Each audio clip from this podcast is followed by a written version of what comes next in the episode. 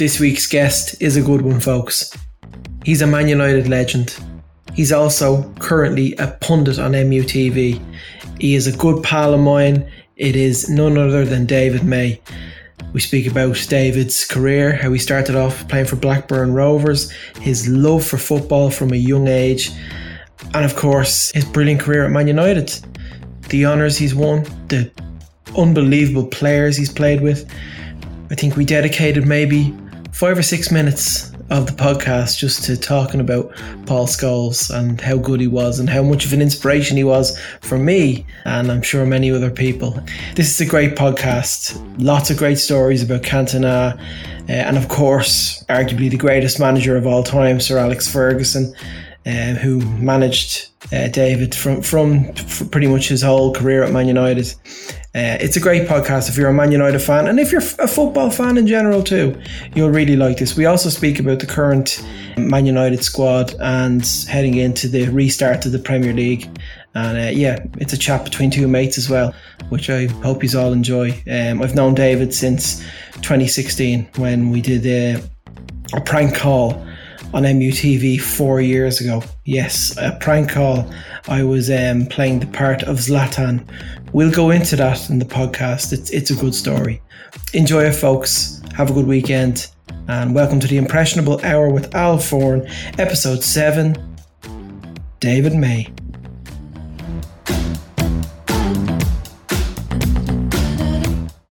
Maisie, welcome to the podcast, pal. How are you, mate? You okay?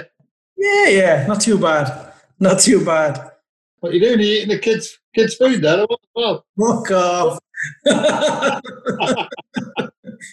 I start, I start recording that.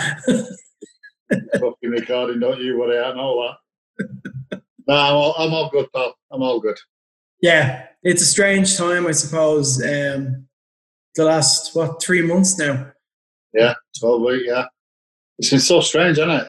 The whole country's come to a standstill and uh, people are dying. I think it's over 60,000 60, now, probably over here yeah. which is absolutely ridiculous. Yeah, uh, terrible. It's sad times, mate. It is. It is. But you know, I'm safe. My family's safe. Yeah.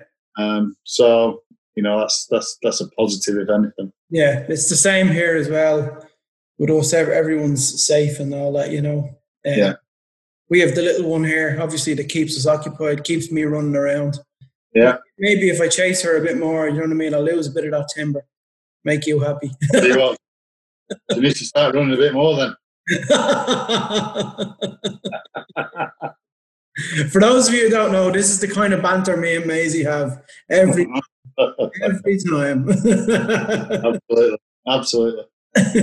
we we first met. Um, it was September 2016. We met. We met at Old Trafford. Yeah. it's the most obvious place to meet. We were doing the um, the show yourself and it was uh, that show was um, it was Andy Goldstein, wasn't it? Andy Goldstein was it? No, it was you and Helen Helen Evans that that hosted it. It was a six p.m. show. Yeah. Oh, sorry, Thursday Focus. Thursday Focus on MUTV. I remember going in. I remember meeting you, and I remember. I mean, the first the first plan of action was to prank um, this poor chap from from Middleton. Yeah who owned a suit shop. And at that time, September 2016, so Mourinho had just joined United. And he. Mourinho Zlatan had just joined. Zlatan Pogba. And uh, I, I kind of started doing this Zlatan impersonation at that time. yeah. yeah. Very good. Uh, sitting in the studio for four or five minutes, uh, I was talking as Zlatan to this poor fella Leighton, uh, yeah. promising him the sun and stars. you got absolutely. I tell you what, you know the the Jaws saying, "We need a bigger boat." We needed a bigger boat then because we had him absolutely hook, line, and sinker. Brilliant. Oh, when, when I went in to see him the next day after after the show, obviously we rang him back to say, you know, it was Al Foran and then he was effing and jeffing. And I went in the next day and he was absolutely buzzing because we mentioned his shop, menswear in, in Middleton. And even after that, he still had people going into the shop who watch MUTV and mm-hmm. obviously mm-hmm. watch himself and still mentioning it. So it was great publicity for yourself and also for the shop. That is good, yeah. He absolutely, honest to God, he got all he could think of was, "Fuck me, this is this is a Bentley. I'm getting a Bentley out of this." Because all he could think, of, massive pound signs. Zlatan coming into his shop at six o'clock in the morning for a, for a coffee and stuff like that. Brilliant. I remember at six o'clock we'll have a cup of coffee. I've got I've I've got contacts in JD as well. So I mean, it was all about it was Zlatan Oh. Developing a clothing line with Leighton from Yeah, Middleton. yes, And he man. took it on the chin. He was great entertainment for us as well. Ah, it was good. It- it- Because You some know prank calls can fall can fall flat in their arse, you know. Yeah. Well, the thing, the good thing is, I'll, I mean, his Zlatan's fantastic. It is absolutely bang on, and Cheers, bud. and and and for me to obviously on the back of you just ring him up mate got a call coming in i think you're gonna get a call of zlatan and he's like oh right okay okay. I said listen i'm not sure but karen the press officer as well she might be on the call with you. Right yeah no problem no problem okay no. Fucking hell, that way we've got a live one. It was, a, it was a beautiful friendship from, from, from then on. Uh, I, I, I mean, I've known Leighton for God thirty years. I mean, his dad's had the shop probably thirty years, so I've been going in and out of the shop Yeah. forever. So you know, it was it was it was taken it was taken really good. It was. But um, just on, on, on the subject yourself, obviously, you grew up in Oldham. Yeah. Um, you've just, you've had an obsession with football from a very young age. Played football from from the age of eight, I believe. Well, yeah, probably that's when I started getting into it. I mean, Yeah. I've always well, I've got two brothers, both older than me. Mm. So all we ever did, mate, was you know we didn't have Xboxes and all that stuff then. All right, we might have had an Atari, but you know we always wanted to be outside playing Yeah. and and playing with your mates and getting out at what at four o'clock when you when your school's finished and going in at ten o'clock. Have Yeah. your tea, and nip back out. That's all we ever used to do.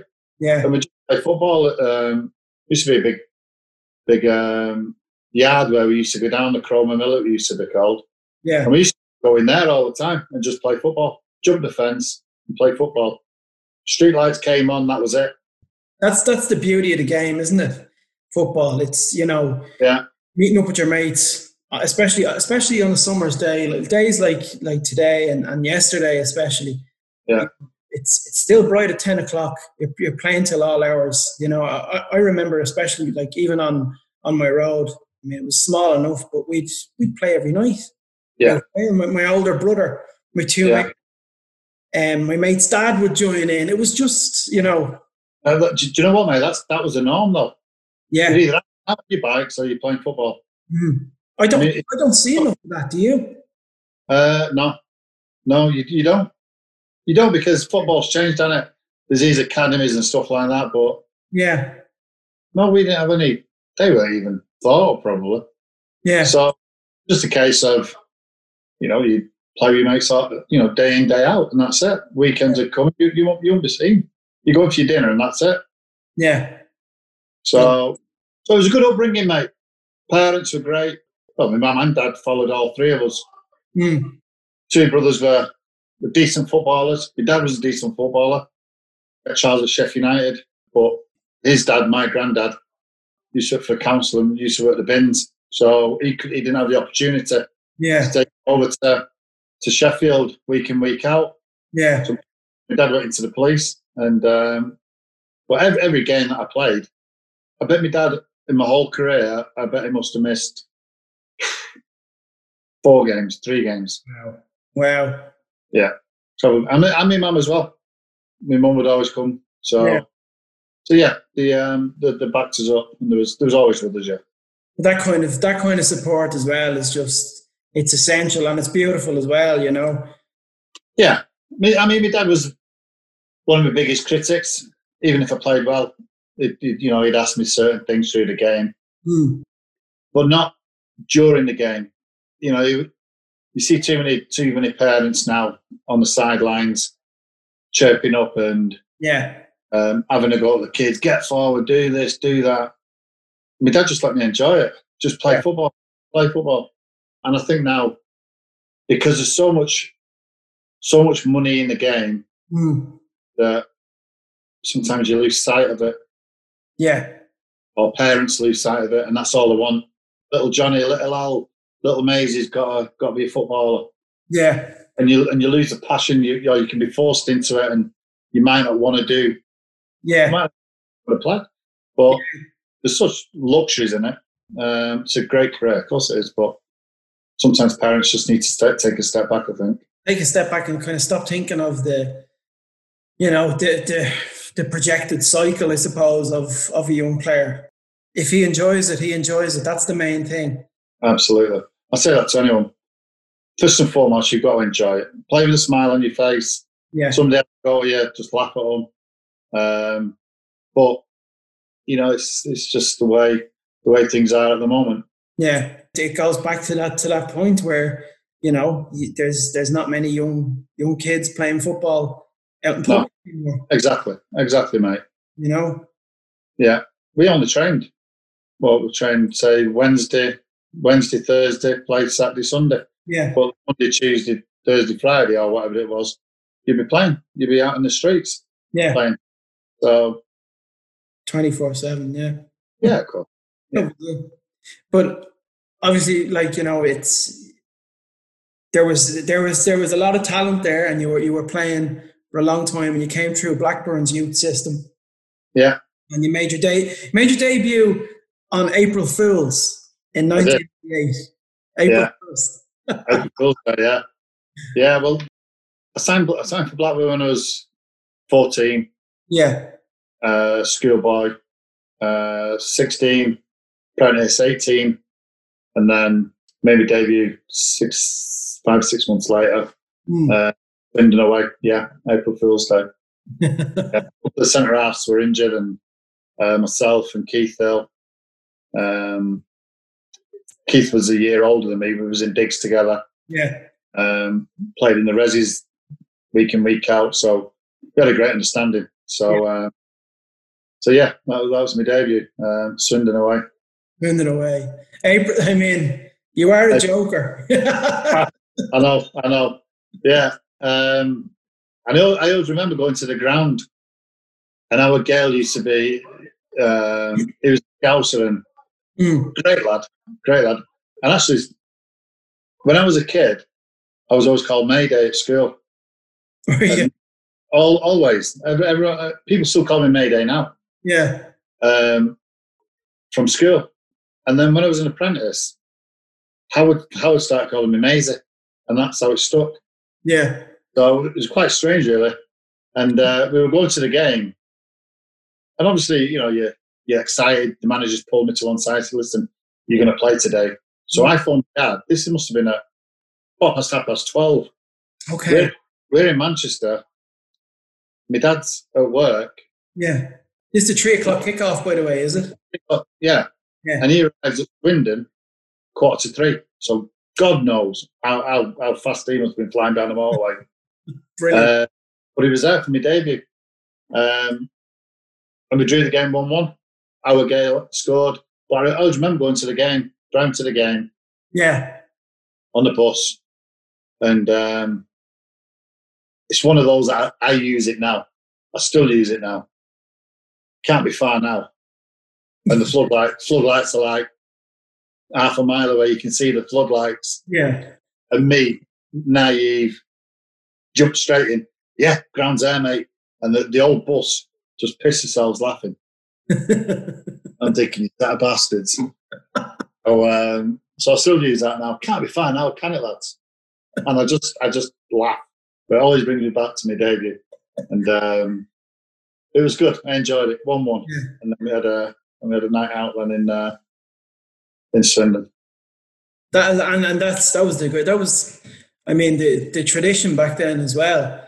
You know, a game at three o'clock and then and then a night out with the lads. You know, Well, the thing is, Al, with that, we had um, so we had Swindon on the Tu on the Saturday, yeah, and we had Watford on the Tuesday. okay, both away. So Don Mackay, the manager at the time, said, "Look, lads, rather than come all the way back to go all the way back Mm. back down, um, what we'll do, we'll have a night out in, or you can, you, you know, you, we'll stay over in Swindon. Mm. Um, you can have a night out in Swindon, we'll have Sunday off, and then Monday we'll train, go to Watford on the Tuesday Yeah. from the hotel, and then, um, you know, head up back home. So, Yeah. right, okay. So take some gear. I was only 18. We we drew the game 1 1, and then Howard Gayle says, Maisie, right, come on, we're off out. You've made your debut. Mm. Um, now you're making your de- debut out with the lads. Right, okay. So all I could think of was like, you know, what the fuck do I drink here? And um, we get to the bar. We, we have our evening meal after after the game. Get bar, something to eat, and then when you meet in the bar, say seven o'clock. So I'm stood there, and the lads are all at the bar with like pints of cider, Guinness, bitter, lager. Mm. I'm thinking, "Ah, I'm not sure I can fucking drink one of them. So I looked at the optics and I went, I'll have a, I'll have a, a Southern Comfort and lemonade.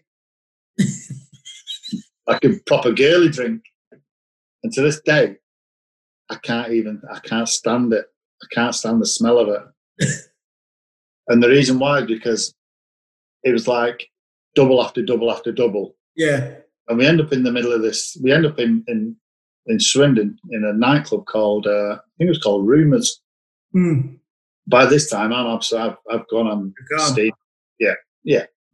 So we go up to this bar. It's like a, a round bar. I'm stood at the bar and I, I ordered myself one of the lads. Major, what do I drink? Mm. I can't have another one. I just, just saw this like um, pump pills, pills lager. Like I don't know if you've had pills out. It's it's like it's as thick as Guinness, but but fucking horrible. Anyway, I ended up having this pint of lager and I'm Mm. stood at the bar and I'm just thinking, wow, just made me debut. I'm out with the lads. Yeah. This place is rocking, having a great time. Oh, life just- is amazing. Life is just. Yeah. Oh, oh, I'm a professional footballer, just made my debut. And you ask any footballer, the best day is making your debut. So anyway, so I'm stood at this bar and, and the lads disappear. Mm. And lads got no money, don't know where I'm staying. I don't know anything. And I can't see the lads. Oh no. No mobile Um, phones back then, 1988. No, nothing. And I'm thinking, what the fuck do I do here? Anyway, the lads appear. Oh, fucking hell, lads, where have you been? And I'm stood there with my pie again with the lads. But this happened like two or three times. The lads disappear Yeah. until I realise I'm standing on a fucking revolving bar. And this bar's So the lads don't actually move. I'm on this revolving bar going round and round. And I'm just, because I'm that pissed, Al, I can't. And the lads just, you know, you next minute they've gone. And, I, and, and I'm, like- I'm there with this pint, where the fucking are the lads? And then two or three minutes, the lads appear as this revolving bar goes round. anyway, I end up, I end up throwing up and being sick. Howard Gayle put me in a taxi, uh, paid the taxi fare, paid for cleaning because obviously I was I was ill. I remember, can't remember this, but speaking on the Monday because it's Sunday I never even left my bed. Mm. Um, two lads came in. A lad called Tony Diamond, who was um, Northern Ireland International, and lad called Sean Curry, who was signed from Liverpool. Yeah. Well, they're in. So the cleaner's come in. She's cleaned up all around me, made sure, you know, there's a glass of water at the side of the bed. So I'll come back later on just to check because I was obviously I'm sick everywhere. Yeah. So she she cleaned up. Um, so I'll come back later on. Anyway, TD and Sean come come back in the room, seven o'clock. Give me the spliff. so they're smoking this spliff in my room, and I'll honestly got it absolutely stunk. So there's me throwing up again then. Oh, oh, that's yeah. Drink, drink, and not together. Oh, mingy. The worst. So, so, so basically, we get up for Monday for Mhm. training, and I've not been seen on the Sunday. I've had nothing to eat. Yeah. Um, and Don Don Mackay, the manager, pulls me on the Monday uh, as we're going out to actually get on the bus to go training, and he just said, uh, "David, you did you did brilliant over the weekend. You know, really really pleased. Uh, your parents will be really pleased, but um, the fact that you didn't get up yesterday and the fact we've got a game tomorrow, uh, I'm not going to play you because you're still pissed." So I had to tell my dad, and obviously being a copper and all that, he wasn't an happy bunny. he wasn't a happy man. he wasn't a happy bunny, no.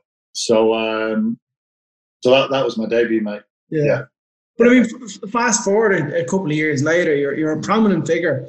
Yeah. In the team. Um, they promoted it. They promoted in 1992 Blackburn into the Premier Mhm. League. Um, you're, you're you know you're, you're playing. I, I, you're playing alongside. I think uh, did Alan Shearer join Al joined beginning of the Premier League, '92. 92, 92, Yeah. and Chris as well with that. No, no, Chris Sutton, Chris Sutton joined '95 when I left. Oh, okay, okay. Yeah. You want to get your stats right there. I know you keep going down. but um, Yeah. yeah, Do your job, I'll do it properly. no, yeah, no, oh, absolutely. Fancy. He's key like that. right? Chris Sutton, Alan Shearer, yeah. but um, I mean, you're you're you're enjoying your football. You're playing play football. And 90, 93, 94, Blackburn finished runners up. Manchester United and won their second Premier League in a row. Um, and obviously, there was a bit of a contract dispute between yourself and Blackburn in the 90, during the summer of 1994, wasn't there? That kind of Uh, yeah. So uh, so we got promoted. Um, I was I had two great years. Blackburn, yeah, um, playing alongside Kevin Moran, and I probably I, I probably learned more in those two years than I ever um, learned because Yeah. Kevin, a different class. It taught you through every game.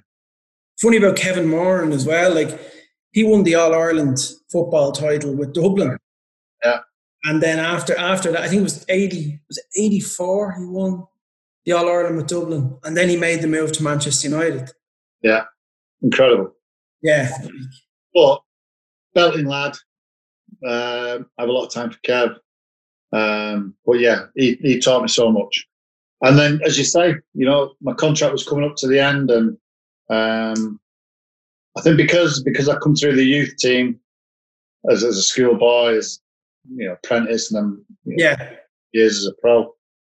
Robert Coar, the chairman at the time, must have thought, ah, "We'll we'll sort Maisie out at the end of the end of the season," which is totally wrong. You shouldn't, you know, should never let a player run down his contract if you wanted to keep him. So Paul Stretford was my agent, and then we had we had Norwich away, Decemberish, and uh, Mark Robins, who used to play for United, he just said, "United are here watching you." Went, yeah, good. And this is in the bar after. If you'd have told me that just before kick-off, I'd have, I'd have probably shot myself. yeah.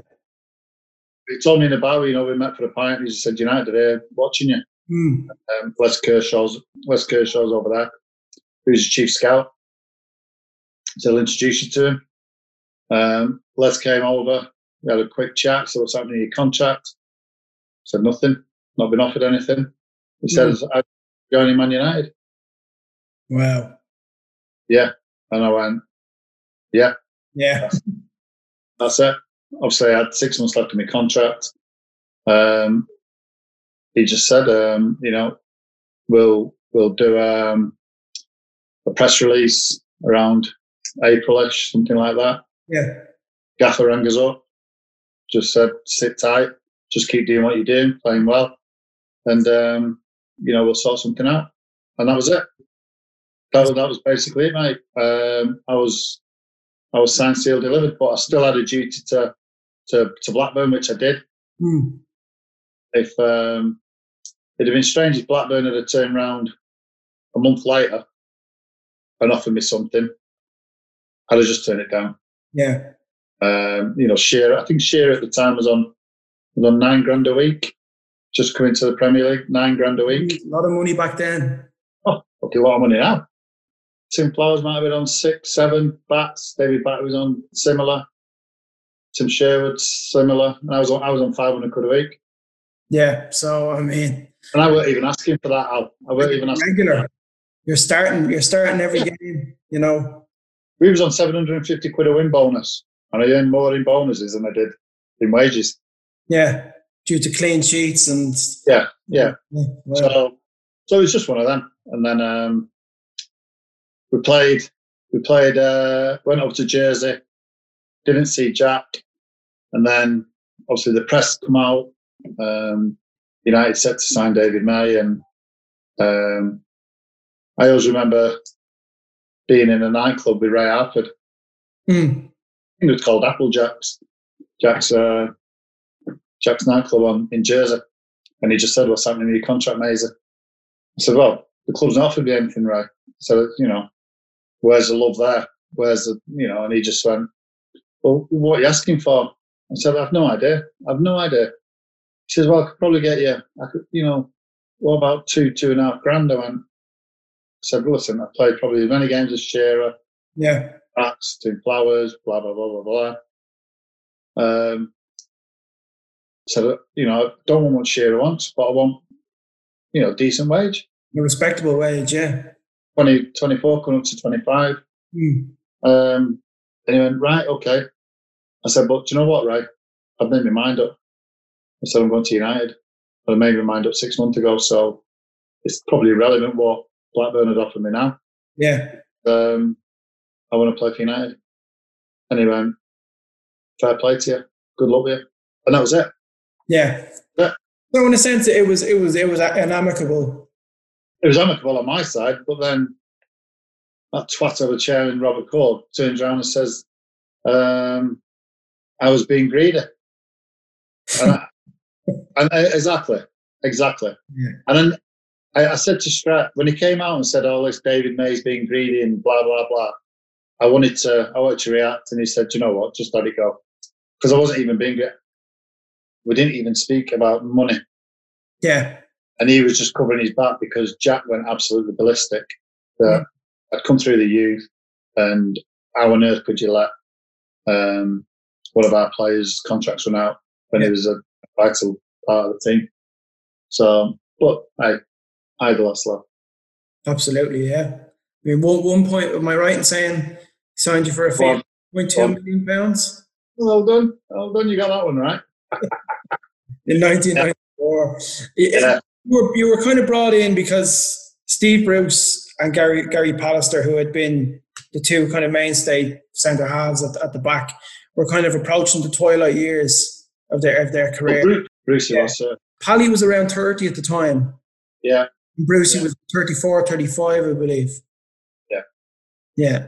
So, so you well, so that that was that was the um, that was a way that the manager saw me coming in to replace Brucey. And and, and I must say, when I when I walked through the front door at, at the Cliff on July the first, mm. I actually sat next to Brucey and Pally. I was sat in between them, and I can honestly say the pair of them were absolutely different class. Yeah, different class. You know, they just won the double. I've come in to really replace Brucey, and yeah. Bruce like, mm. Maisie, welcome aboard welcome to the, the biggest and best club in the world. Mm. So I was exactly the same. Welcome, big man. All the best.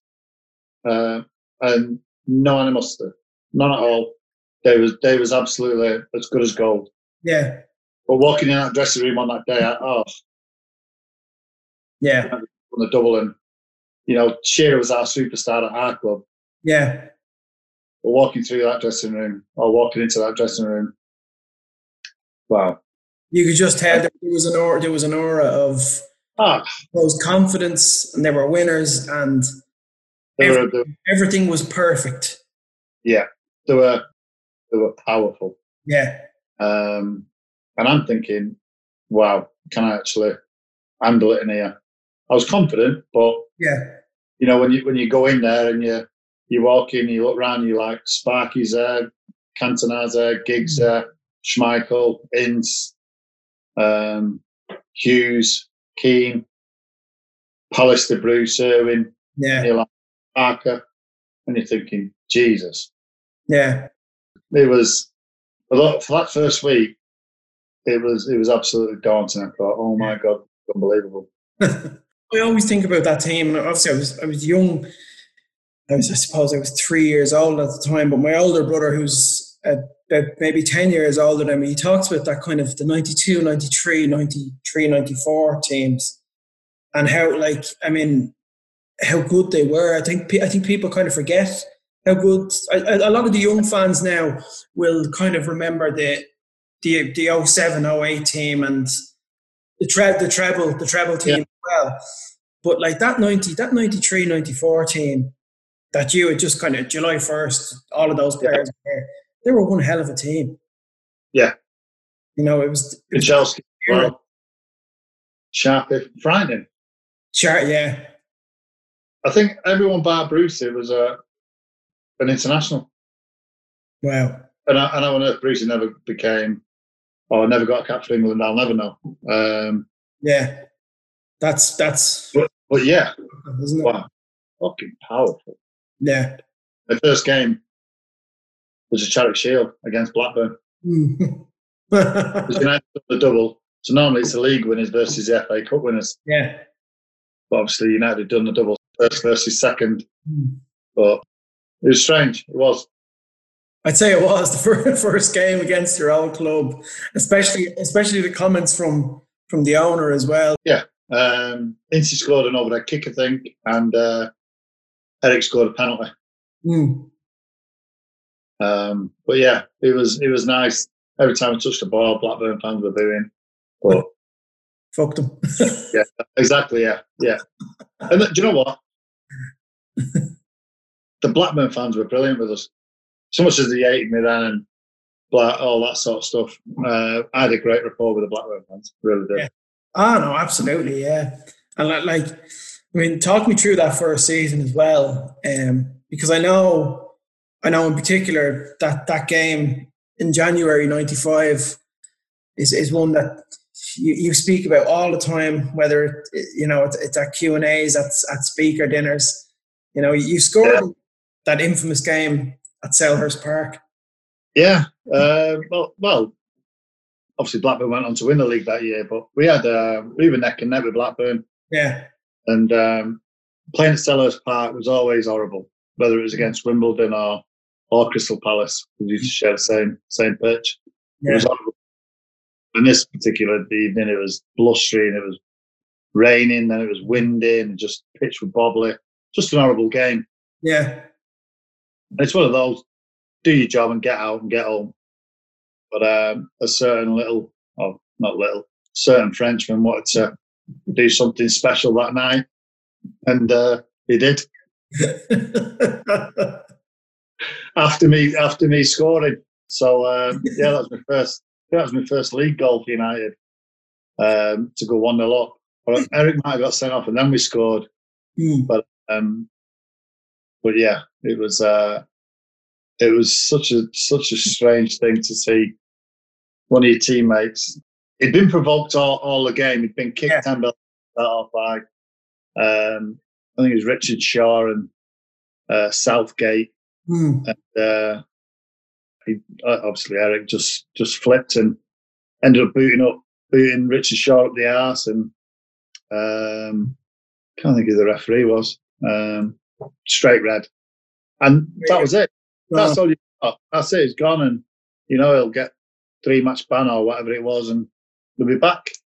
But then the West uh, Crystal Palace fan, then Matthew Simmons, mm. charging down the uh, down the stands and started calling him, you know, fuck off back to French, France, you, you French motherfucker, and everything like that.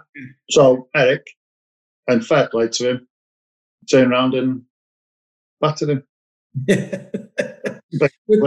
the thing with Eric. I mean, Eric is a very a passionate individual. Yeah. you know, you, you give him shit, you know, he'll he'll he'll give it back to you tenfold. You know what I mean? Oh. Don't fuck with Eric was kind no. of and I think that was that was how obviously the gaffer was such a genius because he de- he dealt and he's, he he did it his his, his whole career. Uh, he dealt with players differently. Yeah.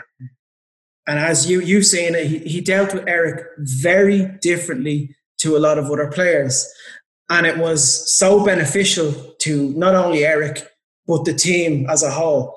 And Yeah. Think, like there's you know a particular example is the dressing room incident at the end of that game. Well, yeah, because obviously, you know, you, you see one of your teammates flying through the through, through the air and two footing the lad in the crowd, and then um, punching hell out of him. But you've got you still got your job to do, and you still think, right, all right, yeah, he's done that, and you know, it's you you got to forget about it. So all we're thinking is like, just see the game out. You know, down to ten men, we won the lot. See the game out. Anyway, we, it was a free kick or a or a corner or whatever it was, and Hmm. um, Southgate scores, and um, you know we drew the game one-one, and it's one of those. Then right, let's get in the dressing room. Yeah. Let's see what happens because every, everybody got bollocked off the gaffer. Everyone had the air dryer, and Yeah. it was just a case of right, okay.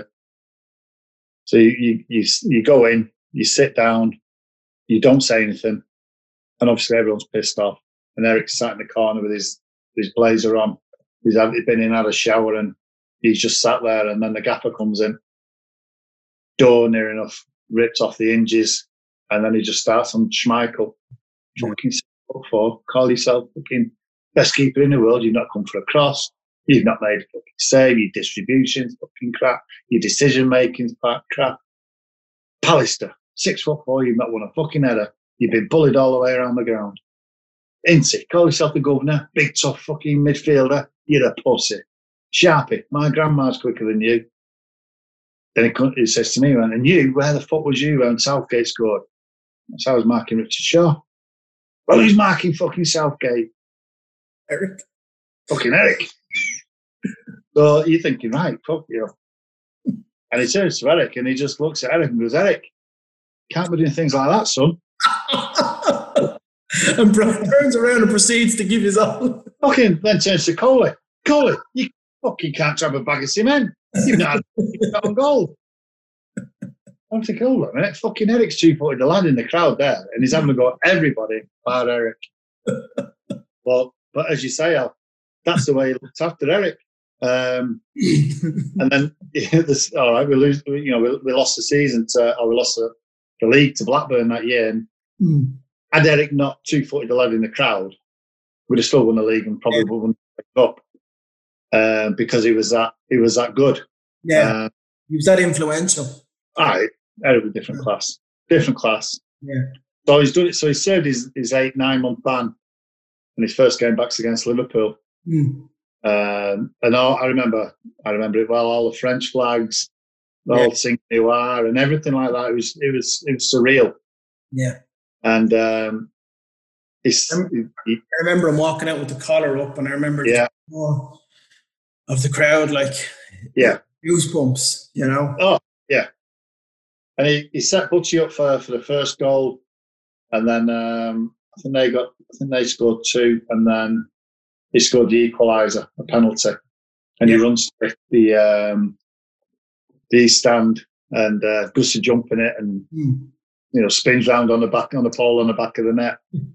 but um, it's funny because when when I spoke to him, we had we had a pod, podcast with him, yeah, and um, I said, "Did you did you feel that you you owed the club or owed the players?" Hmm. And he went, "Yes, you know, I, I did what I did." Hmm. I said, "Would you do it again?" He went, "Yes, I would do it." so, so then, so you know, we've been the league. Eric scores. God knows what he scored. The last fifteen or sixteen games, I think we, I think we might have won sixteen out of the last seventeen, yeah. and we drew one. And Eric must have scored eleven of those goals. and rattled Kevin Keegan. That I mean, Yeah. I've never seen a man take the bait Oh, brilliant! so much that that year with with with um, with Sir Alex. Yeah. I mean Yeah. that, that I would that infamous. I would love it if we beat if we beat them. Like uh, you know, it's uh, I'm I'm young enough. I don't really remember Kevin Keegan as a player, but I have heard that he was one of the most one of the best players the country ever produced. Yeah. But I my memory of Kevin Keegan is that Yeah, they they've got to go to Middlesbrough, and I would love it. I would love it. And you can send them a you can send them a video of this yeah because you know you're talking about Stuart Pearce and people like that. I have kept my mouth quiet, and, this, and you're like, you know, he's proper going for it here. um, and then obviously we, we got to Middlesbrough. We, we, we win that game 3 0. And you scored in that game as well. You scored the first. I did. Uh, yeah, Giggsy corner. Mm. It was uh, Steve. I think it was Steve White who was marking us. I got up early. That's what that. That's what managed me to, you know, to get over the top of him. I, I jumped early and saw yeah. like roll on his body and managed to get a header. Went past Walshy and, and Branco on the goal line. That mm.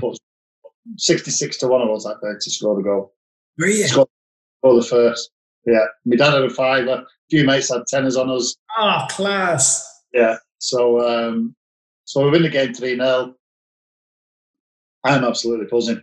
Yeah. yeah. It's I mean, that's incredible. That's a, an unbelievable moment, scoring the game that ultimately ultimately clinches the league for United. Yeah.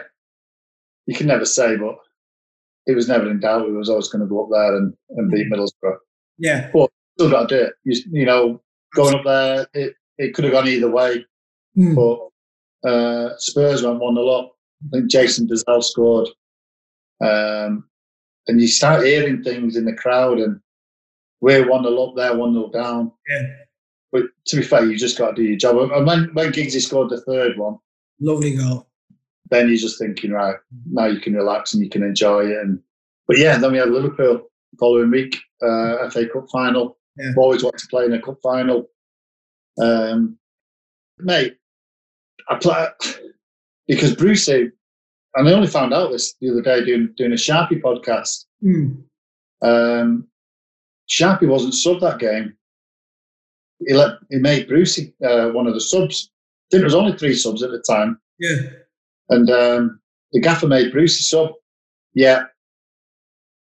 Brucey had a he snapped hamstring, but he wanted Brucey to lift the trophy. Oh, it, wow. So, you know, if one of us had got injured, Brucey wouldn't have been able to go on. Yeah.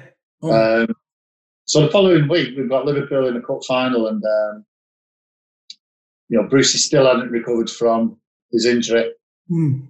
Uh, this is what I said to you earlier on about Brucey. Brucey came up to us before the cup final, before it even been, you know, the team had been announced. He says, um, I hope you're playing tomorrow because you deserve it. You've been absolutely fantastic.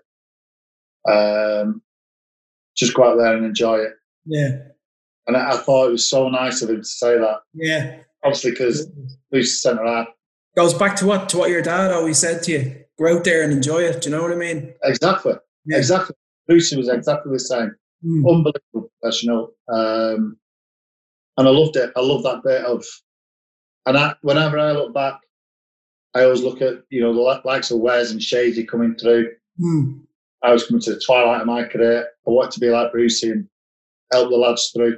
Yeah. And Shady says it all the time. You know, Maisie taught me through games half the time in the resis.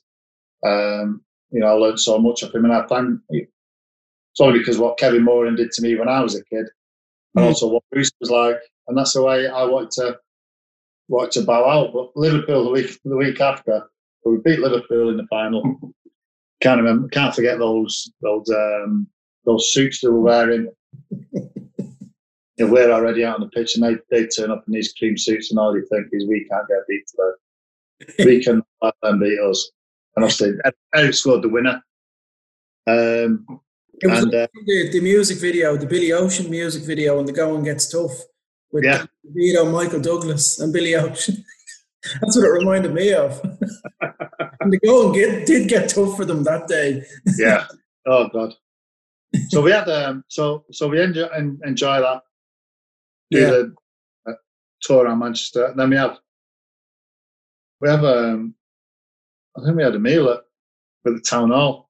Mm this is good. Back to where Eric not, never got a bollocking. So we turn up at town hall, black tie dinner. You're there with your wives and girlfriends. I think I've heard this because I think I remember remember Giggsy telling a story like this at a at a dinner. Yeah, yeah. You, uh, I, I, know, I, I, think I know where it's going. and uh, Sharpie turns up with like um, it was like a Vivienne Westwood shirt and tie. Still looked the bollocks. Still looked really smart but with black tie I'm with a gaffer black tie, white shirt. That's it. Yeah. So pull Sharpie to one side and he bollocks him, finds him a week's wage. and then Eric walks in, looking red Nike cap, baseball cap, uh, Nike trainers, shirt and collar undone, no tie, nothing.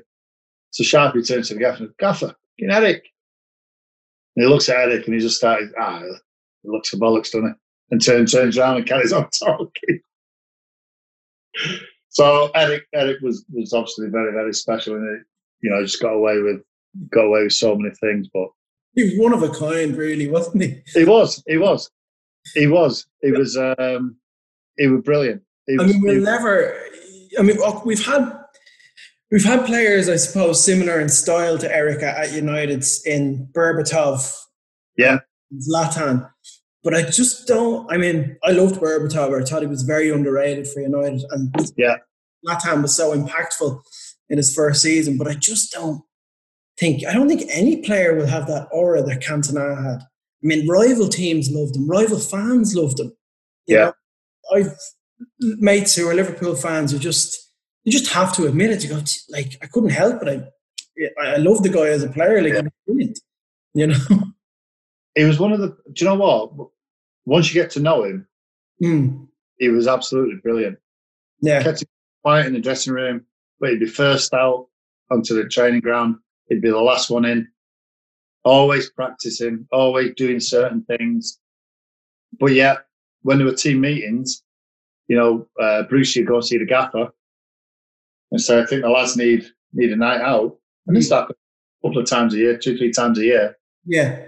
Where you'd have a team meeting, get all together, have a good drink um, for that team bonding.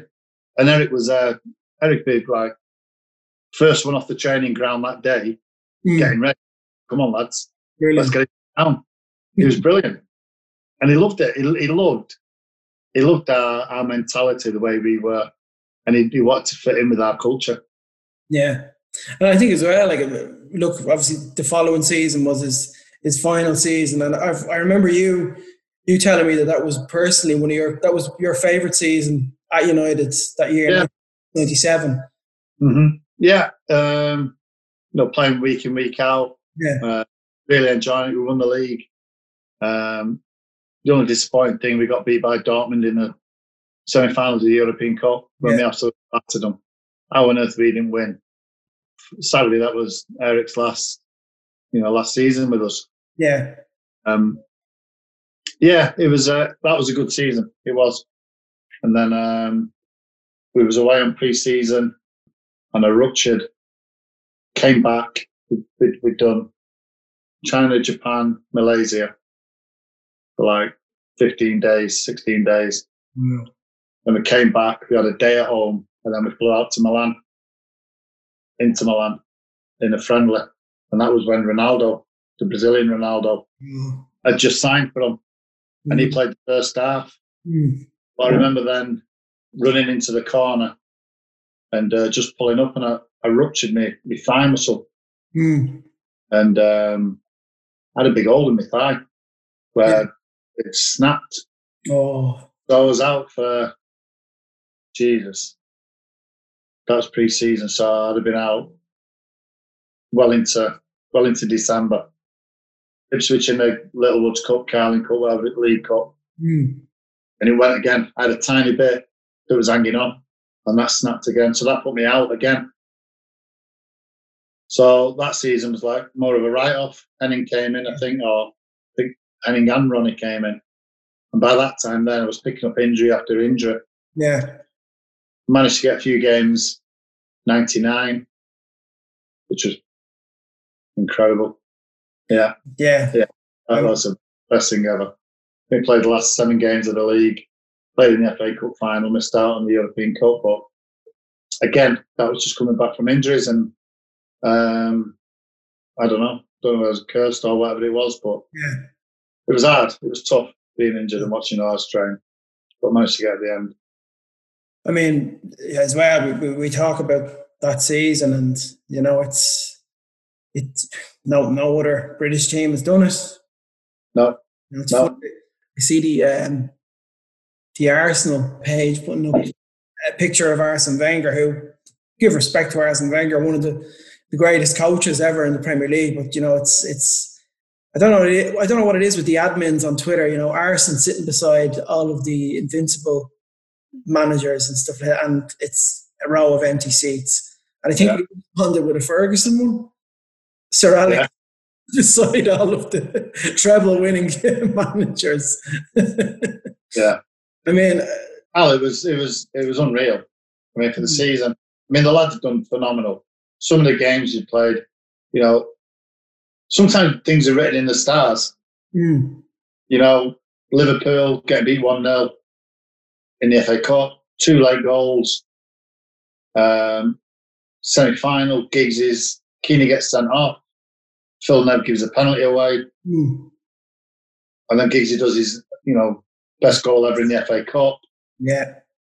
Um, home, and, home and away against Barca, home and away against um, Juventus, home and away against uh, Bayern Munich. I think Roy in, in that game, the second leg, Juventus, yeah. I I still consider that one of the greatest performances from a player that I've ever seen. Well, considering the the fact that he was going to miss the final because he got booked, yeah, uh, and also and also Scholes, great characters. Yeah, you know when you talk about players who put the, the bodies on the line, mm. that day then too was phenomenal. I mean, Skull, I mean, and Scholesy and Keane especially, the, like yeah. driving force in midfield. Yeah. Engine in the car makes despair for the final. Just it couldn't have been a more perfect partnership as well with Keane in that holding position. Yeah, you know, yeah. and um, Keane intercepting everything and then giving it to Scholesy, and we all know what Scholesy could do. But, yeah, you know, I, have I've told you Scholesy's my favorite player ever. Yeah, you know, I it, you don't like you don't even like, you, of course, watch watch clips of Paul Scholes, but all you need to do is look at some of the quotes from some of the most prolific European players about that speak about Paul Scholes. Yeah, you know, he, he was unbelievable. Phenomenal, phenomenal. He was, and you know, a little lad from from Salford, grew up in Langley, asthmatic, asthmatic, tiny as a kid as well. You know, it took him time to to grow. Mm. Um, you know, you look at like Butty and Bex and, and Nevs was all physically yeah. bigger than him. And he took he took his time coming through, but wow. wow. He came through. He came through. Because we, we go back obviously as well to 95, 96. And I think because Eric was serving his, his ban at yeah. that. And Scholes had just kind of come into the first team and had made a massive impact. Yeah. Yeah. Scholes was unbelievable, unbelievable player. Yeah, you know, you do things in training, and, and there's you know there's things on on on YouTube. Then there's two lads walking down the side of a pitch, two Spanish lads or two Italians, mm. and he's trying to do an interview in the middle of this pitch, and these two are shouting away, and he just turns around, gets the ball, and just launches it like sixty yards and smacks somebody on the back of the head. you know, just just mental things. But one thing I love about Scholes is is, is, is you know there's no airs and graces with him. Mm. He um, he loves a pint, loves his golf. Just a sound lad. Just he, a yeah. I mean, me when I met him, it was. I mean, the first thing he said to me when I met him, oh, "I love your Tyson Fury impression." That was brilliant. Yeah.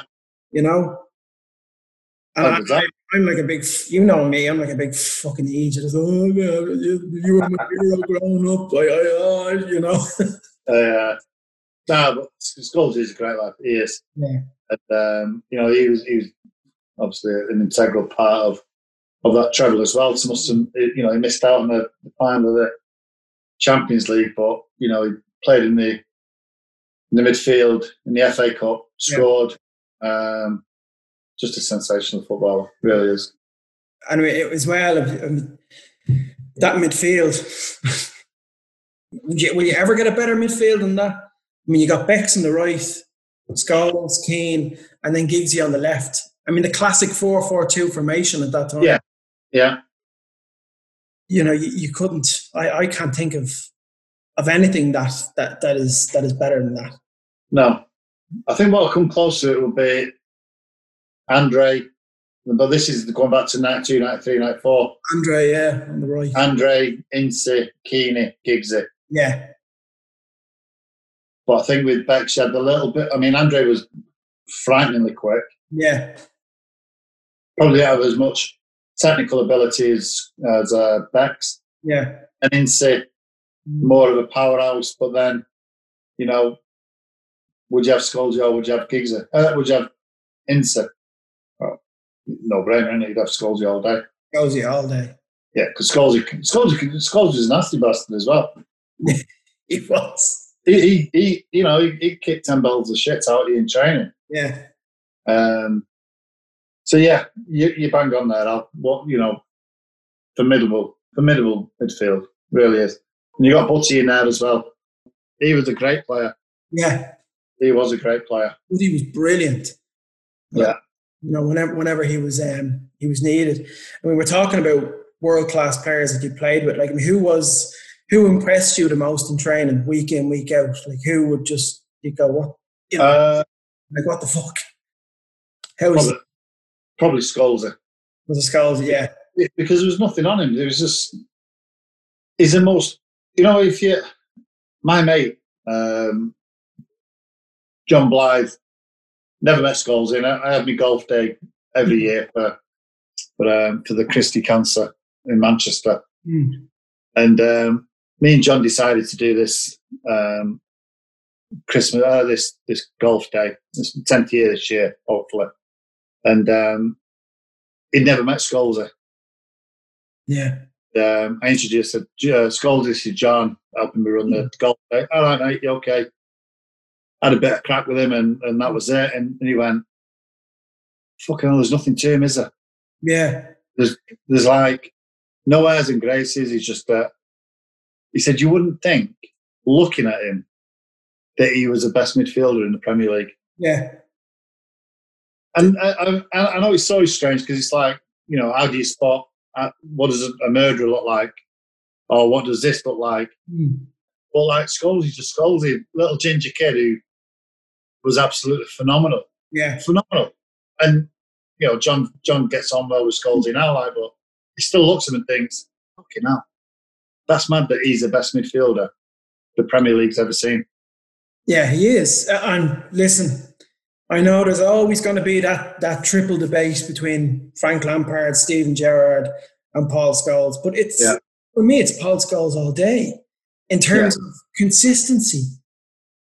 You know, I mean, listen, respect to Gerrard and respect to Frank Lampard. They were they were incredible. They were the Yeah, and Scholes, you know, the three of them, they were the quintessential goal scoring midfielders.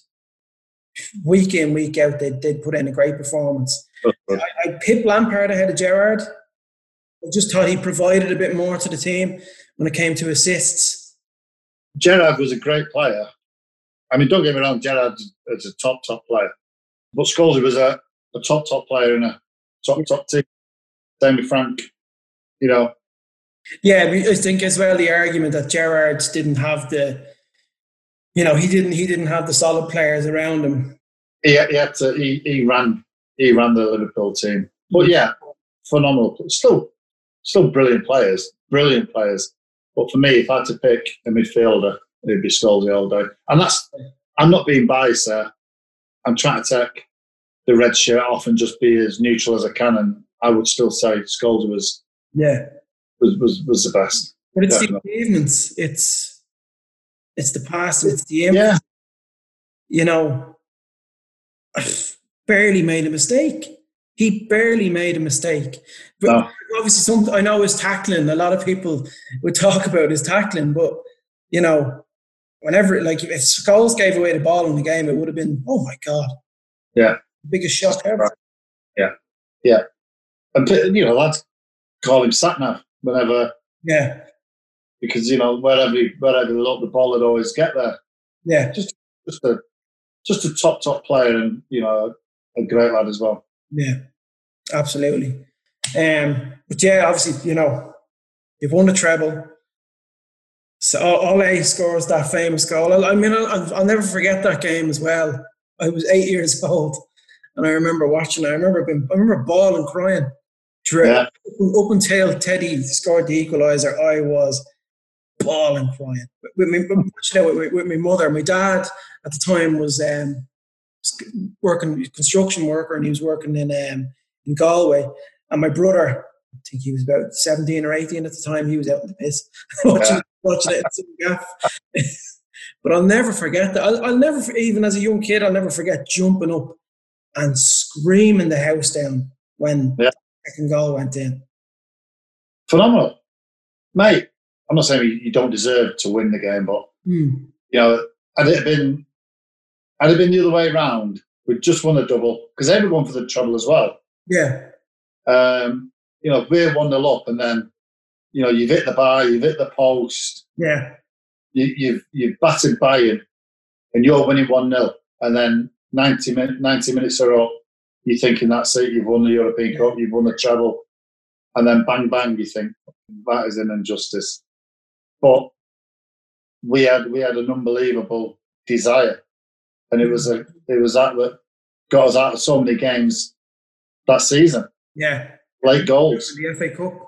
Yeah, just never gave up, mate. Never gave up, and that was credit to all the lads and obviously the gaffer as well. But the four the four lads that played up front. I mean, you couldn't you can't think of for like four better strikers at that time that you could just rotate yeah. And and Yorkie and Cole, like that link up was just yeah, incredible. And and do you know what? They never worked on things. Oh, it was just they they were phenomenal. Obviously, Teddy and Ollie, they got all the glory because they scored the two goals in the yeah. in the um, in the final. But you know, Coley and Yorkie ripped ripped Barca to bits. Juventus in the semi as well. Mm. Um, yeah, you wouldn't have liked to have faced them. They were they were um, they were different class. They were. Yeah, I mean, and as well that Juventus game as well. You always look back at it and think like, there's Zinedine Zidane playing in that that team. Like, yeah, just fresh off winning the World Cup with France the previous. Yeah. The most talked about player in the world, probably, and you know, he was brilliant. He yeah. was brilliant. Oh, phenomenal! Yeah, um, you know, and, and that night, obviously, that that was a You've told me about that night. One of the best, best was the best night of your life. One of the best nights. Uh, it's got to be up there, mate. Yeah. yeah, yeah. The only thing I was looking back, obviously, ITV over here. Mm. I think the game finished. Uh, I don't know, say quarter to ten, maybe quarter to eleven, whatever it was. But the um, they showed the trophy, and then that was it. It's all the other footage that you see after it yeah. the lads celebrating that nobody else back in England would have seen. I mean, yeah. they'll have seen on YouTube and stuff like that, but you know, we did. We, we was another hour on the pitch celebrating, yeah. just sat there and just chatting and you know, soaking everything. I mean, United must have had seventy percent of that stadium that night. Yeah, phenomenal. So we just, we just, you know, we didn't get back to the hotel till half one, and it was straight down to the basement in the hotel in the Arts Hotel straight through, straight through, just straight on it and straight through. Straight through to the morning. Me, Coley, and Paul Stretford, we had champagne breakfast, and then yeah. the bus didn't stay ten o'clock, nine o'clock. I don't know what time we're leaving. Um, I went back upstairs, got my bag, and just off we go. Didn't even sleep, just went straight through. Me as well, even about, just about kind of from a fan's perspective as well my two uncles were, were at the game. Um, season ticket holders as well over in, in Old Trafford. They were at that game and they were also, I mean, they, they were at Italia 90. England did so well in Italia 90. And Ireland, I mean, if you remember Ireland's you know, campaign during Italia, this whole country down. Yeah. You know, he'd been in one international tournament before that. We didn't know what it was. No. They always speak about, you know, the Nou Camp 99 and Italia 90 just being the best trips of their lives. Just. That was quality. Yeah. Incredible. Like, um, but yeah, obviously, you know, after that, the treble, the, the treble has been secured. Um, and, you know, like that, unstoppable for the next couple of years. Yeah. in the next the next two the next two seasons they, they walked the league. Um, yeah. How like how was how was that for you? Because I know you kind of finished up a couple of years later. So after '99, we go on tour. This is where Yorkie had, I went to see the gaffer and asked for a year out mm. so we can carry on celebrating. Now, why on earth you go and speak to the manager and say, Gaffer, I'd like a year off just to fucking go go around the world and celebrate. Um, but um, but yeah, so so we went to Australia, Melbourne, Sydney. Then we went to up to Japan, I think it was, back mm-hmm. home. And then probably about September time, I snapped my Achilles. And then that put me out then for the season. Yeah. By that time, then uh, I think Rio had come in by then. Wes Wes was coming through. Mm. So by that time, then I, will you know my I don't know I probably played six or seven games in the next two seasons. Yeah. Um, I was just crippled with injuries. Yeah. Uh, double hernias, knee operations, um, plantar fascia, which is like the thing at the bottom of your foot. Just, just unbelievable injuries, yeah. and you know, I was gutted. I was. Yeah. But, uh, and then obviously, you know, the gaffer pulled us to one side and said, "Look, um, your contract's up at the end of the season. We're not going to be offering you one." Mm. Um, and I was heartbroken. I was. Yeah. Because it'd been it'd been my life for the last eight eight and a half years, nine years. I think it was. Um, but I knew, I knew. Um, I weren't playing. I was playing the resis, you know, week in week out, training with the resis, um, and then last game of the season was against Everton. I think that's when Wes done his cruciate. Mm. Uh, we went to the the living room on Deansgate. Mm. All the lads went there to celebrate because they had the upstairs there. Yeah. And um, I had an apartment at the back of uh, back of Deansgate over Parsonage Gardens and uh, had a drink with the lads, said goodbyes and everything yeah. like that. So I thought, well, I'll take a bottle of champagne to keep as a like a memento. Mm. So was this bottle of Krug champagne, about 200 quid and uh, come out of Dean, come out of living room like, and well, presser there taking photographs. And I turn right, turn right again, and then I'm in Parsonage Gardens. Mm.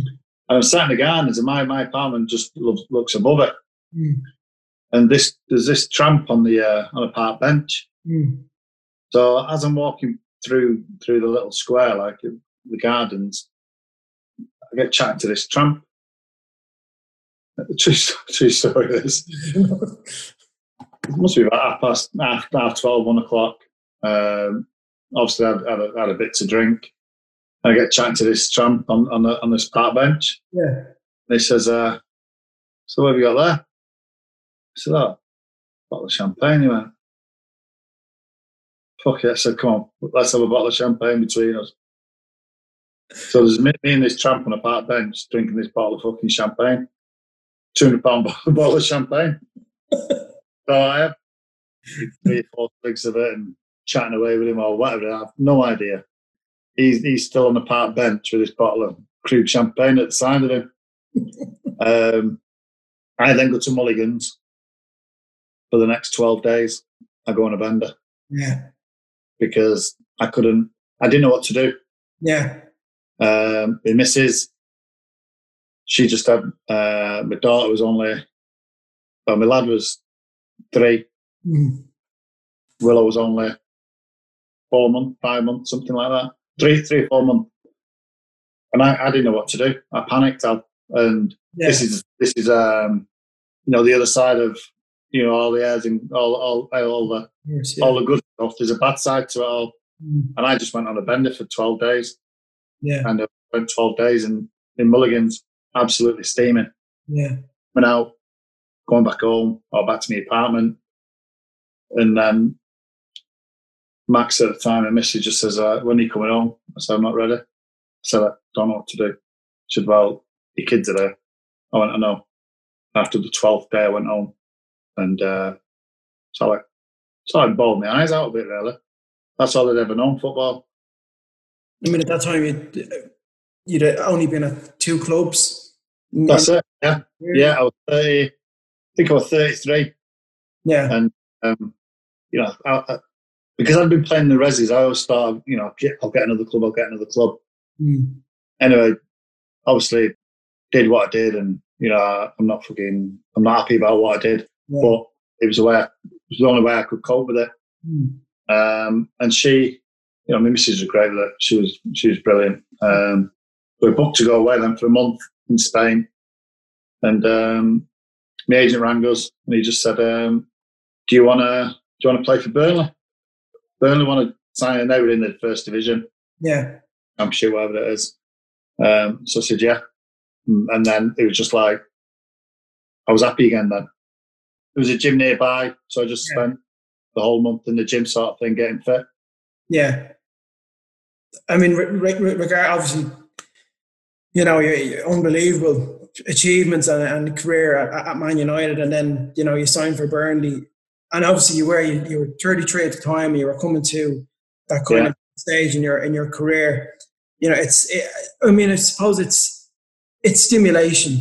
I, I, I can't. I listen. I'm not a footballer. Can't relate to it, but I've I, I've spoken to footballers about you know, I, sp- I, I've spoken to a couple of footballers who have kind of said, you know, Jesus Christ, coming to the end of their career and they're like, I can't, I don't know what to do without, you know, I, need it. It's, it's kind of, it's, it's like, it's all they know. They've been doing it for such a long time.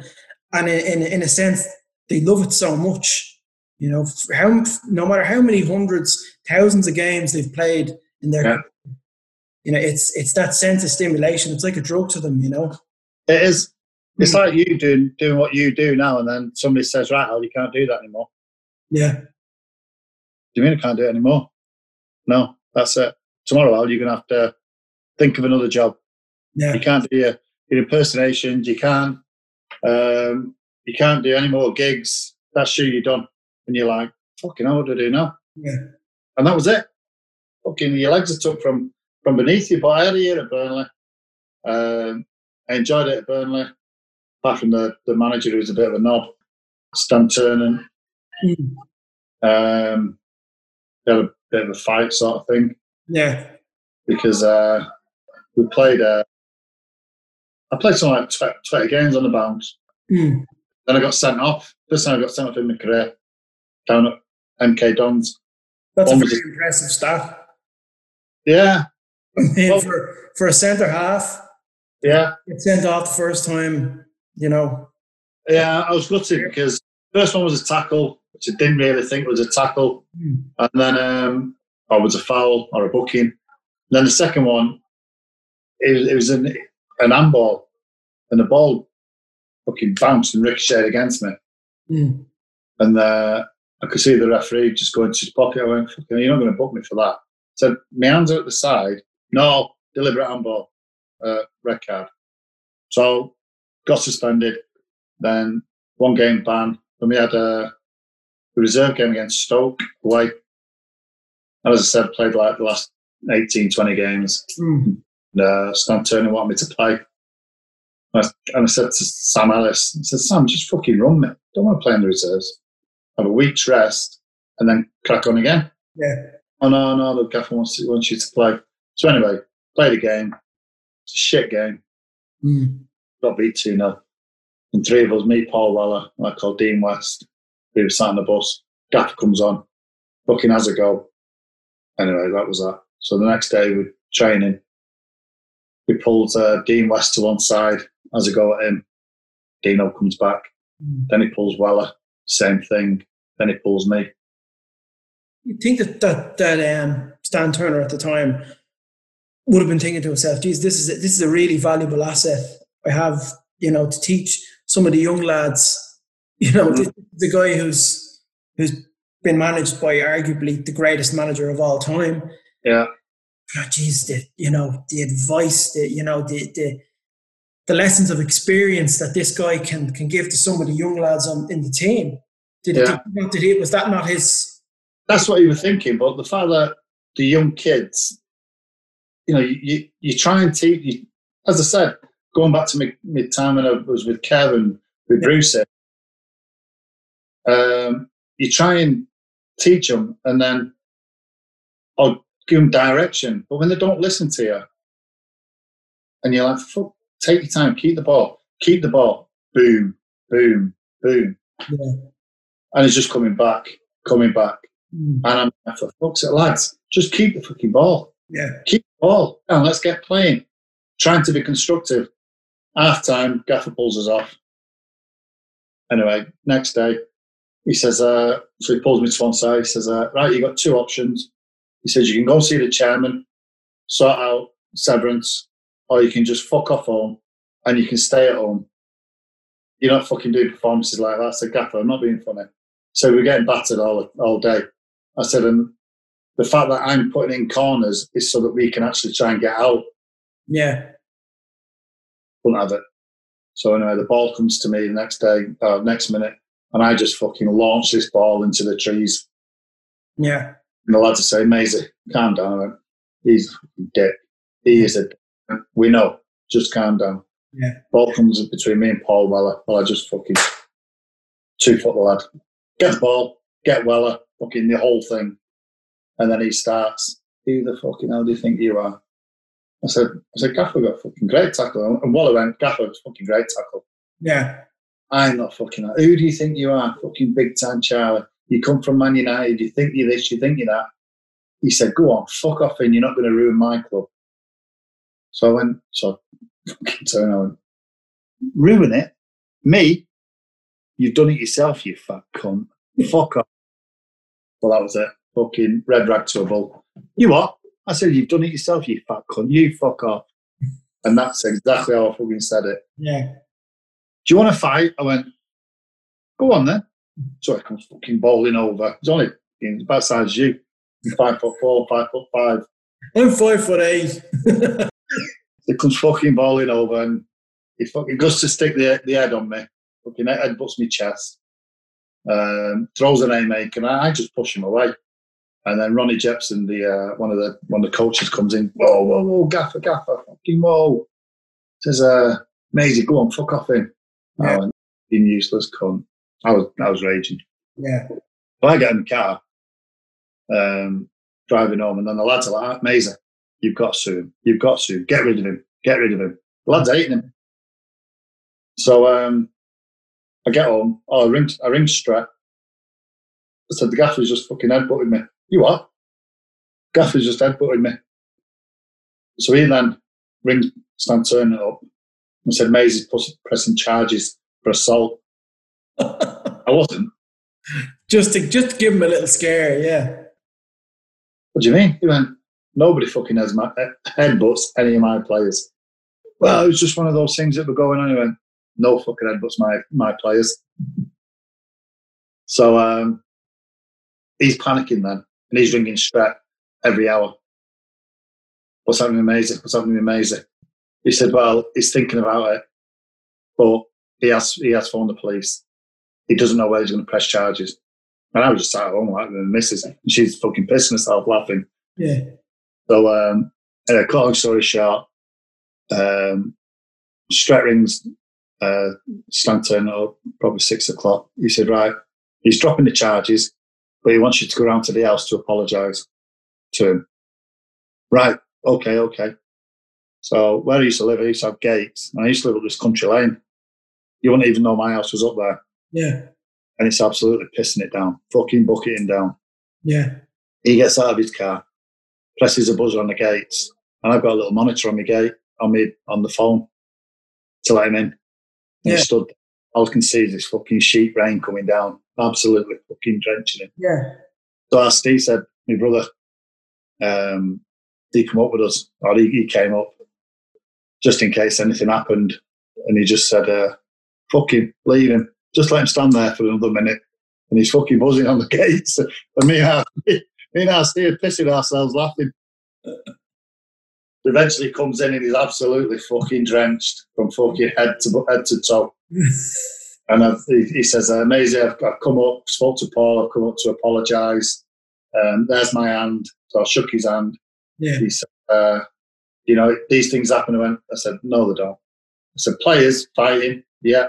Players, coaches fighting, arguing. I said, but not with the manager. I said, you were fucking out of order. Well, there's me and I apologised. And, and, and that was that. He fucked off. Best went through. Yeah. But I mean, about that as well, I mean, you know, obviously a, a, a rare bad experience with, with obviously a very unprofessional manager, but, you know, the, That was funny. the previous manager that you worked with, I don't know what his name is, uh, like what I've, I've always been, fa- I mean, I think everybody's fascinated by him. What, what was he like? What was he like to, uh, on a professional basis and kind of also on, I suppose, a, a, a friendly basis too? What Yeah. was he like to work with? Ah, ah, he's the best, isn't he? He is. To do what he's done, you know, come down, he got rid of the drinking culture and um, promoted the youth. Yeah, Um, you know, he, he had a way of doing what he wanted to do and um, how Manchester United should have been run. Hmm. And um, he got that going. And um, obviously, the rest is history. But at the time, time I were there, he was he was different class. Yeah. He, he always used to say, "Doors always open," and he Mm. still says that. He still says that today. You know, give us a bell if you need anything, need advice. Fantastic. Mm. But his man management of, I mean, we touched on Eric earlier on. Um, Michael Carrick in particular as well. He, he to, to have so to, Al, to have so, so many characters and egos in a dressing room Mm. to manage all of them, they're all different because everyone needs everyone needs an arm around the shoulder, everyone needs a bollocking, everyone needs rubbing up the right way. He just knew how to do it, Yeah. and he knew everybody at the club from the team tea lady to Kath at reception, who's been there. Well, yeah, she, Kath's been there over fifty years. yeah, Uh, she's still there, and uh, to do what he what he achieved, nobody will ever get near it. no, Phenomenal, and and do you know what? He still has that. When when we when we because we had the 20, 20 years last year Mm. treble, um, came in, sat down, lads. Albert got me a chair, and he spoke for about 10, 12 minutes. Mm. about that year, what it was to what it was like to manage that team. Yeah. Um, you know, you look at Gary Neville now; he's gone on to punditry. Yeah. He owns half of fucking Manchester, laughing, Mm. Beck, role supermodel, and do you know what? Al? You, you could have heard a fucking pin drop in the dressing room Yeah. because everyone was just staring at him Mm. and the way he spoke and how proud he was of that team yeah, and that squad. It, it was it was something that I will never ever forget Mm. because it was like wow, and he got a round of applause at the end of it, and it was it was it was so touching. I, I wish somebody had videoed it to hear it because it was one of the best best feelings I had at United listening to him say that for like ten or fifteen minutes. It was incredible. That's amazing. Yeah, I mean, he's uh, I mean, he was a huge part of my life. I didn't know any like, you know, I, I didn't know any other manager up until 2013 other than yeah, That's yeah, Alex Ferguson. mental. And again, let's talk about me being a, a crybaby. That final game against Swansea and Old Trafford when he walked out, I just couldn't help it. Yeah. I just bawled my Yeah. eyes out because it, it was like it was that realization. I'm sure, like millions of other fans were were the same as myself. It was just like That's it. Yeah.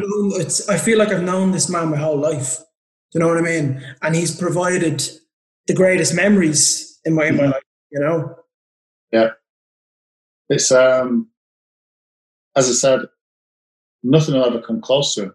Mm. Nothing. No other manager in, in, in British history will do 26 and a half years Yeah. and, and do what he what he's done. He's a freak of nature alongside Giggsy. Yeah. You know, you compare the two of them, very, very similar. Um, one, well, Giggs is a one man club. Yeah. when you look at Giggsy and what he's he's achieved, you know, Sir Alex, what he, I mean, the, the gaffer must have built four teams, five teams. Mm, he did. I think it was 90, the 92, 93 team. There was a team before that now as well, but he, he, kind of, he got, as you said, he got rid of the drinking culture from from the um, the club. It was that 92, 93, 93, 94, and then the 95, 96, 96, 97, and then the treble, yeah. treble winning team. Yeah. And a couple of about four or five years rebuilding there, and then out of nowhere, he's he's got this young Portuguese player by the name of Cristiano Ronaldo. He signs Wayne Rooney for 30, 28 million yeah, yeah, yeah, and brings in Tevez. Like that, that was obviously I was a teenager at that time, and that was my my kind of fondest memories as a United fan. Like just constantly watching week in, week out. You know, spoiled rotten, you could say. Yeah, absolutely, absolutely spoiled rotten. Mm. And when I look at Ollie now, yeah, look at people like yourself who've only ever known success, mm. but you understand football. But when you have some knobheads who, who go on and say, "Oh, get rid of Ollie and get rid of this and mm. do this and do that," I can't be doing with it. Do you know what? Sometimes you have to rebuild and that's what Ollie's doing. Yeah. And Ollie's doing a unbelievable job at it now. You know, you can get another midfielder, attack it in Sancho or, you know, Grealish, something like that. Mm. We are going to be a force to reckon with next year. if, I mean, if those two players are signed and Pogba stays, and I'll listen, I'll admit I've been fairly, you know, I've been fairly critical of, of Pogba, not, not, not on the pitch ability wise, I think he's I think he's the best in terms yeah. of ability. He's the best midfielder in the world. Like no yeah. nobody touches him. The, the, stuff he can do with a football. I, I think the agent has been a, a, bit of an issue, but Pogba, the man himself, and you've you've said this to me before. He, he came on the podcast, and he's just nothing but respect, a respectable lad. He was just really nice, really well spoken, humble. Yeah, yeah. I do admit, you know, he's some, sometimes you want Paul to come out and say something mm. to defend what what he thinks he should, you know, what we all think. Yeah. I want to say something. And I asked him in, in the podcast, and he actually says, the thing is, if I say it, then they'll want more and they'll change it. Mm. So I thought to say nothing is more. Mm. So I, so I don't say it, which is frustrating for the fans because you, you know, me myself want to know we do, we don't. It's not a sense of there's not kind of anger. We don't we don't want we don't want answers or anything like that. It's just kind of a sense of of of clarity. That's that's what we want. Yeah, yeah. Listen, if if if if it all if all goes well, I mean we're we're back on the seventeenth of June or the eighteenth of June, I believe. We're back yeah. yeah. Spurs. Um, you know, get the season out, get that top four sealed, please. You know, touch wood as you said, if we bring in the likes of Sancho and Grealish, you know, Bruno, Bruno was a part of that puzzle and a huge part of that puzzle. And keep keep Paul there and bring in a player like Grealish, and then like the prospect of Rashford on the left, Martial through the middle, and Sancho on the right. I mean, I'm I'm I'm not being biased, not being overconfident, but I'm thinking five years time, what like that could be phenomenal. Yeah, phenomenal. Sancho, Al Sancho, twenty something like that. 20. Rash, 21, 22. Martial the same. They're not even. They're still and babies. And then you have young Mason Greenwood. Yeah, yeah. Oh, it's frightening, mate. He's he's one of the most exciting players I've seen come through. Yeah, in a long time. Yeah, and that and that and that's the beauty of it, mate. When you look at it and you think, do you know what? Over the next four or five years, we are in we're in we're in good shape. Yeah, and that's it. It's it's patience. I think you need you need time to rebuild. Um, and this is the problem with football today. There's no patience whatsoever. No. and it's and it's due to clubs like you know, dare I say, Chelsea, like that money, PSG money. Yeah. Um, the folks across the across the way, money. Yeah. You know, there's no now now. Pep has come into Man City and he's kind of created a. You know, he's he's kind of created something there. He's brought in scouts and everything like that. He's created, mm-hmm. but th- that is an issue in football. It's just like straight away, click of the finger, new owners coming in, money. Thing is now, though, there's fucking no money out there. There's no money out there, and we have benefited from that. Apparently, that we've supposedly benefited from the coronavirus in terms of you know the the revenue and all that. You know, it's oh well, so that's a good thing, is it? We'll we'll keep churning it in because mm. we globally we're the biggest club in the world. Yeah. Um, and it, you know, if it's 150 million, 160 million, we spend this this calendar window. I don't know how that's going to work. I've no idea. You know, when the window opens, when it, when it closes. But if you can get those two players in, perfect. And Ighalo, Ighalo, I was delighted with the Ighalo news. Yeah, because I, I thought bringing in a striker would have been useless. Bringing bringing in a, a Dembele from France, great player, and I heard the rumours of Harry Kane as well. I mean, you, you do that again, and it's the same with like bringing Lukaku in. Lukaku was brilliant in his first season, by the way, but it's like bringing him in and bringing Ibrahimovic in. It hindered yeah. Martial's progress completely, mm-hmm. And he is starting to flourish in that number nine position. Yeah, we saw it towards the last yeah. games in March. yeah, know? and that I think I think what Ollie has done as well these targeted players that are hungry, who want to play for the club. You know, last few weeks, Di has been piping up, or his wife's been piping up that, you know, he didn't like it. the only one thing he came for was just some money. And that was it.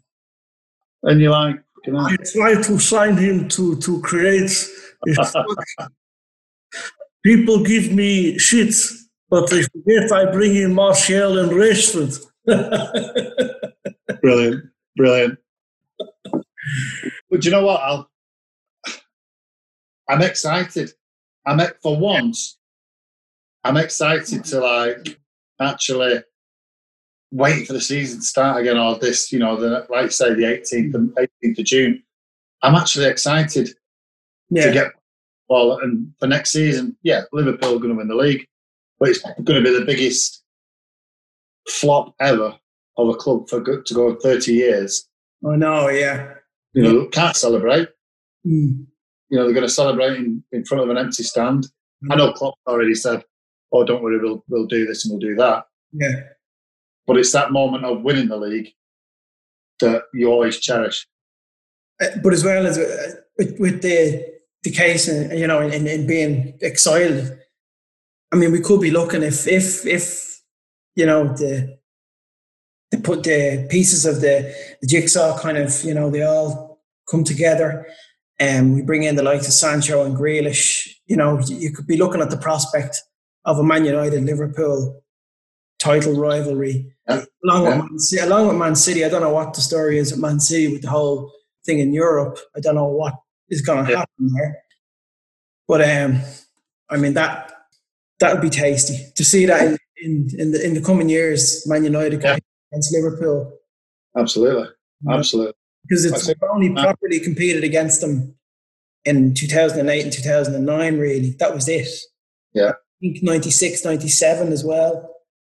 Mm-hmm. But they've always been in our shadow for the last 30 years. Yeah, yeah.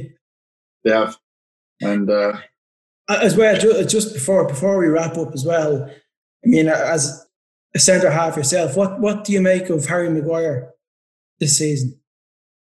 I think he's been brilliant. Yeah, so do I. I think him and Victor have got a real understanding together. Mm. People had to go at me for, for, for backing Victor. Bio said Victor is, is a is a top defender. He can come out with a ball. He can make a pass.